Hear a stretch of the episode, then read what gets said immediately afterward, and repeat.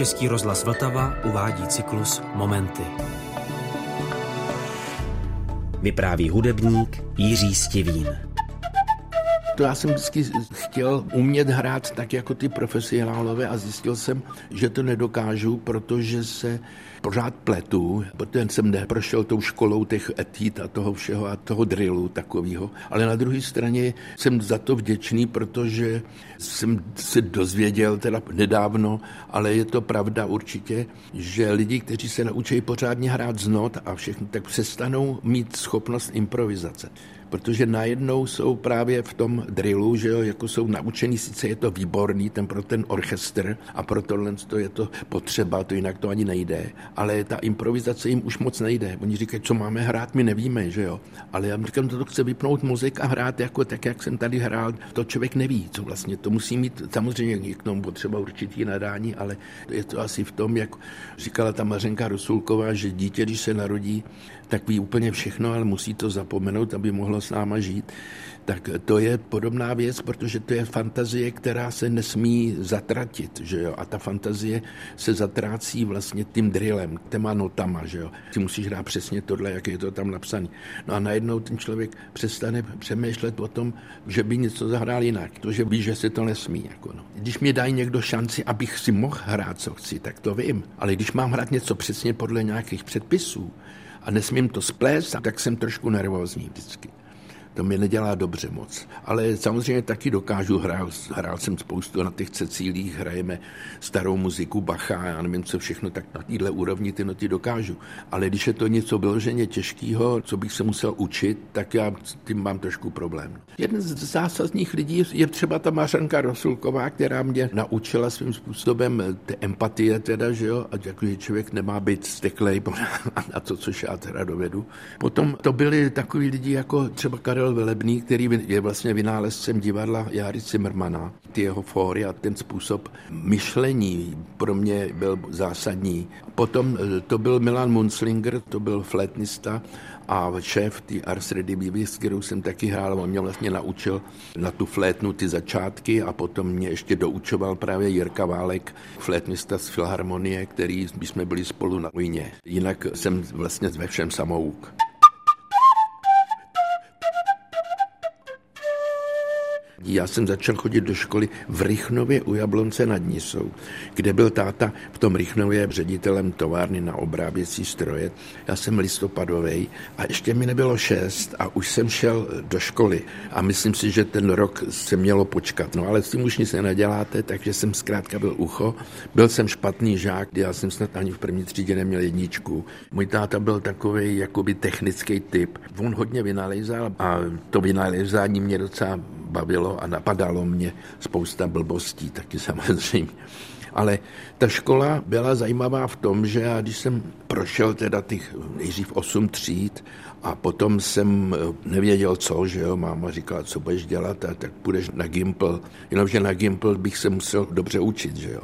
No ale náhodou máma šla na Santošku se zeptat, jestli by mě tam nevzali a ten ředitel byl fanda do divadla a poznal mámu a takže udělal výjimku a vzali mě. 11 tříd jsem vychodil a bylo zajímavé, že když mě bylo 16, tak jsem měl po maturitě. A teď máma, co chceš dělat?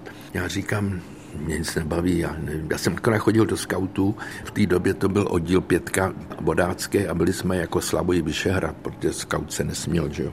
Závodil jsem na plachetnicích. Máma řekla, no dobře, tak půjdeš na Barandov, budeš dělat rekvizitáře.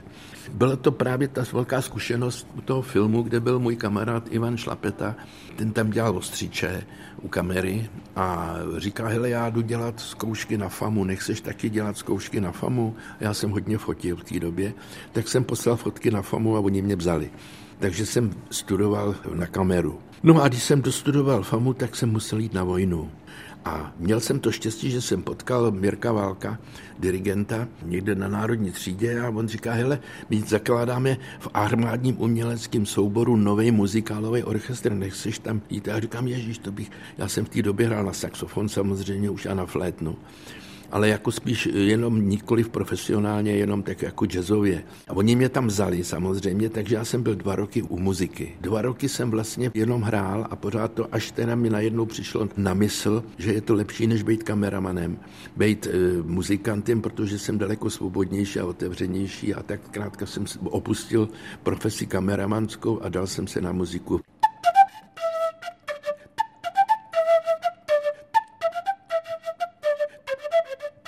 Karel Velebný SHQ mě vzal do kapely a to bylo vlastně rozhodující. A divadlo Jary Sebermana, kde jsem dokonce hrál i ženskou roli, paní Zvěřinovou v nějakém hře od pana Šebánka, která se jmenovala Domácí zabíjačka, ta, která se pak už potom nehrála, protože Svěrák a Smoljak a Šebánek se rozešli. Pak eh, jsme tam hráli taky vždycky eh, koncerty s panem Velebným, s tím SHQ. V 68. jsme se nabourali, když jsme jeli z Německa. Velebný byl v nemocnici, takže kapela nefungovala. Já jsem se uzdravil dřív, tak jsem odjel do Londýna na měsíc a pak jsem si to tam prodloužil na rok. Chodil jsem do Real Academy of Music, jsem měl furt zkazy z Prahy, ať nejezdím domů, ať tam zůstanu, že jo, a tak. A nicméně já jsem si říkal, kdybych tady mámu nechal samotnou, protože moje ségra už emigrovala v roce 64, což mámu docela sebralo a tak jsem viděl, že kdybych ještě já emigroval, takže by to byla úplně sama. Ale tak jsem se vrátil s tím, že bych se vrátil zase do té Anglie oficiálně a oni už mě nepustili. Takže jsem zůstal tady a založili jsme tady nějakou jazzovou kapelu, hrali jsme jazz, jazzkvé Praha a začali jsme točit nějaké desky, začal jsem dokonce i dělat nějaké filmové muziky. Byl jsem volná noha. No ale pak jsem se oženil a jak jsem se oženil, tak jsem se řekl, to musím být nějaký zaměstnání, abych tu rodinu uživil, že jo. No tak jsem se nechal angažovat do orchestru Národního divadla, kde jsem tři roky fungoval, dokonce jsem tam i dirigoval ten orchestr. V Národním divadle ve fraku jsem normálně mámchal prádlo, přestože jsem to nikdy předtím nedělal. To bylo neuvěřitelné, nicméně všechno dobře dopadlo. Ale já jsem pak začal hrát s Rudlou Daškem a začali jsme mít úspěchy ve světě, takže jsem to opustil a pak už jsem nikdy vlastně zaměstnaný nebyl pořádně. Všechno jsem dělal jako kvázi volná noha.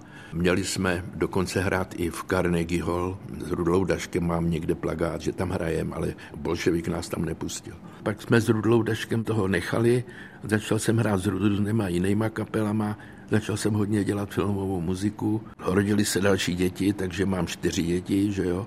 A teď už mám sedm vnuků. je to strašný. Mezitím jsem se stihnul třikrát oženit, no takže takhle to všechno je.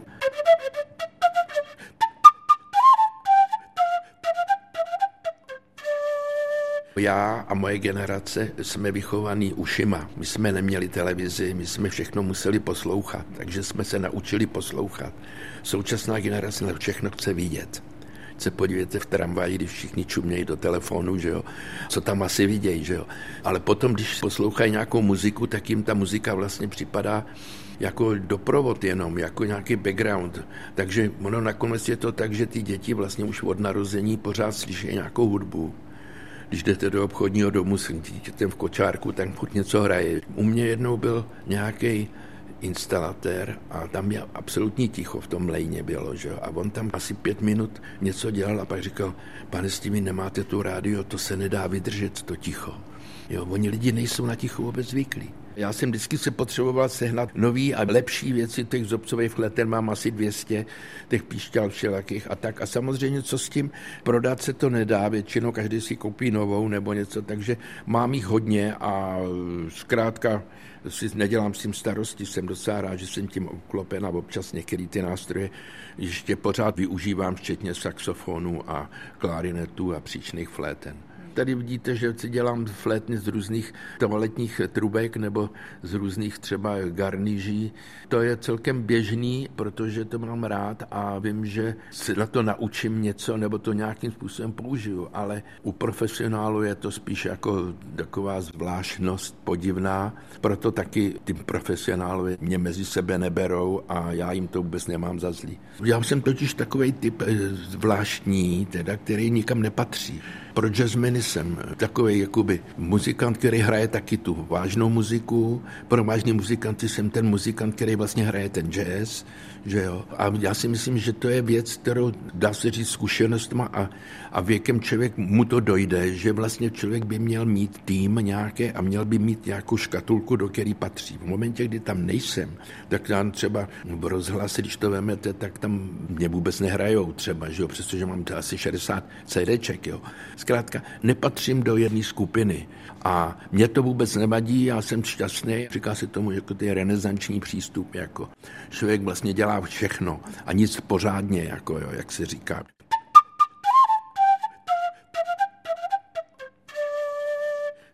Já si myslím, že ta improvizace v životě to je můj největší problém, protože samozřejmě ji mám rád, ale jsem strašný bordelář a skáču z jedné věci na druhou, nedokážu některé věci, zrovna jsem si to včera říkal, nejdřív jsem se rozhodl, že udělám tohle a během toho, když jsem to dělal, mě najednou napadlo, že bych měl udělat ještě něco jiného, tak jsem se přeskočil na něco jiného a tam ten měl zase problémy a takhle. Takže tohle asi není ideální. Já si myslím, že určitý řád v životě musí být a je to ale stejný jako ze vším ostatním. Je to tak, že by to mělo být všechno tak plus minus akorát, žádný extrém. Moudří člověk věkem, no, to je těžký. Já si myslím, že některé věci má člověk daný už od Pána Boha. Samozřejmě okolnosti a různí lidé, kteří vás formují, tak vám můžou napovědět, jak by ten život měl být lepší. Nebo určitá četba, nebo určitý filmy, nebo tak vás můžou nějakým způsobem trošku nasměrovat, ale já si myslím, že jinak to je daný všechno osudem. Radost dělá to, že vnuci celkem fungují, což je docela sranda někdy.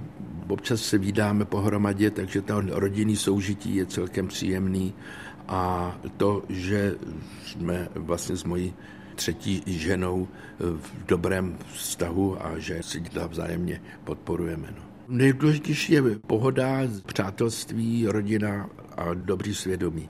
Je spousta věcí, které jsem neudělal, nebo natočili jsme spoustu věcí, které jsem nikdy nevydal na CDčkách, protože ty CDčka už teďka nikoho nezajímají vlastně, že jo, taky. Ale je pravda, že jsou některé věci, které si myslím, že by stálo za to, aby po mně zůstaly, jako, ale o tom uvažuji jenom občas, tak, ale nějak jinak to beru tak, jak to je. No. Dokovat to jde, tak to jde, a když to nepůjde, jak to nepůjde. No. Jedno pořekadlo, který se mi strašně líbí, a je to perský. Všechno je v rukou Allahových, ale velblouda si přivaž. Cyklus Momenty poslouchejte ve vysílání a na webu Českého rozhlasu Vltava nebo v aplikaci Můj rozhlas. Zvuková mistrině Valerie Racmanová. Autorka Kateřina Kubalová.